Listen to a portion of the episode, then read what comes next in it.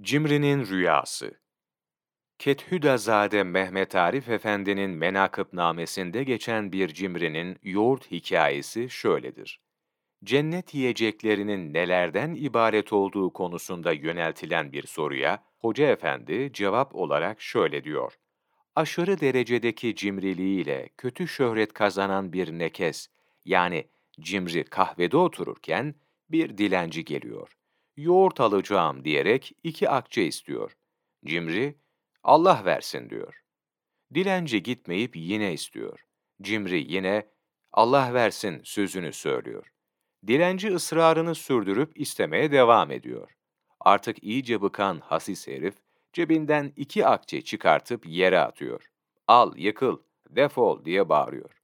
Dilenci iki akçeyi yerden alıp gidiyor, bir çanak yoğurt alıp yiyor.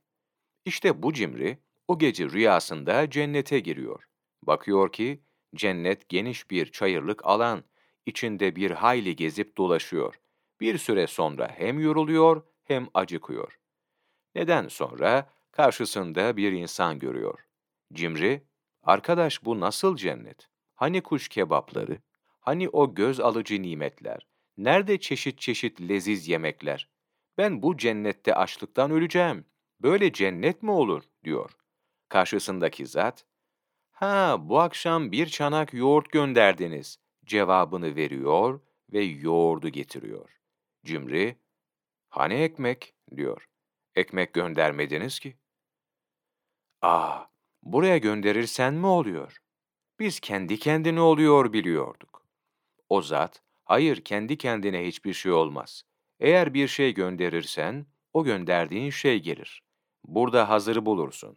Zira dünya ahiretin tarlasıdır hadisi şerifi bunun böyle olduğunu bildiriyor deyip kayboluyor. Zengin cimri uykudan uyanıyor. Kendini kan ter içinde görüyor ve ailesini yanına çağırarak aç şu sandıkları, çıkar şu altınları diye sesleniyor. Hemen birçok misafir odası hazırlatıyor her gün kendisinin yediği yemeklerden gelene gidene yolculara yediriyor. Bu sefer cömertliğiyle meşhur oluyor.